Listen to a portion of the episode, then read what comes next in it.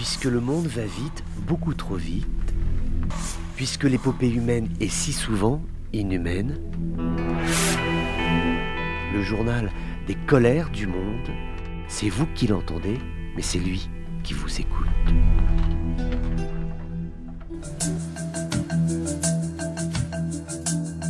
Bonjour à tous, bienvenue dans ces colères du monde. Il faut la comprendre, cette colère de la Maison Blanche, apprenant qu'il y a eu des fuites de documents. C'est un militaire, un jeune homme de 21 ans qui, avec quelques amis, s'est amusé à sortir des documents, à les photographier et à les rendre accessibles au grand public. Alors toutes ces validités de documents n'ont pas été établies. Certains sont des vrais, c'est certain.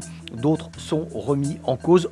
Cas, il y a bel et bien des fuites. En tout cas, il est un fait, c'est que les chefs de la diplomatie et de la défense américaine ont été obligés de échanger avec leurs homologues ukrainiens pour essayer de faire baisser la tension, puisque dans ces documents, il est clairement dit ce que les Américains pensent de leur partenaire ukrainien qui est engagé dans une guerre face à la Russie avec des éléments euh, qui sont d'appréciation américaine sur la façon dont les Ukrainiens gèrent leur stock, sur la façon dont euh, ceux-ci risqueraient de se retrouver à court euh, de munitions. En tout cas, un franc-parler, certainement qui n'est pas de mise dans la vie quotidienne des relations diplomatiques et bilatérales entre les deux pays, même si évidemment l'axe qu'il y a entre Kiev et Washington demeure solide, fort et puissant, il y a malgré tout des éléments de nuance du côté américain et forcément du côté ukrainien un certain agacement à lire ce que pensent réellement les Américains d'eux-mêmes. En tout cas, au-delà de l'aspect euh, ayant trait au conflit ukrainien,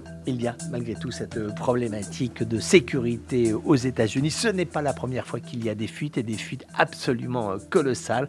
On peut se poser la question comment se fait-il qu'un jeune homme ait pu avoir accès à autant de documents et que durant autant de temps il ait pu, un, les photographier, deux, les sortir et se retrouver dans une situation où finalement la divulgation de ces documents qui allait donc passer par lui eh bien, a causé un dommage certain, pas considérable, mais un dommage certain à la sécurité de son pays. En tout cas, il y a vraisemblablement des processus et des procédures de sécurité qui vont être étudiées à nouveau parce que ce n'est pas la première fois que cela se déroule aux États-Unis et c'est à cette occasion-là que l'on a appris que l'Égypte aurait proposé, en tout cas le président Sisi aurait proposé euh, à la Russie de lui fournir discrètement environ 40 000 obus pour soutenir son effort de guerre. Alors c'est une information qui a été fermement démentie par les autorités du Kiev, mais tout de même ce sont des informations qui sortent et c'est vrai que que ce soit vrai ou que ce soit faux, au-delà de ça, par rapport à ce type d'informations, on a besoin de savoir la vérité. Encore une fois, tous les documents qui ont été publiés ne sont pas validés, on ne sait pas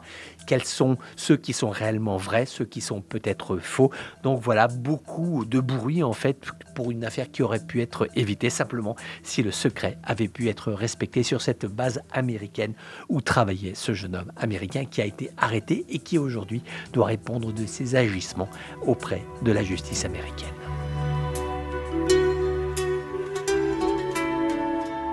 Voilà, c'était les colères du monde d'un jour comme les autres mais qui n'était pas tout à fait comme les autres.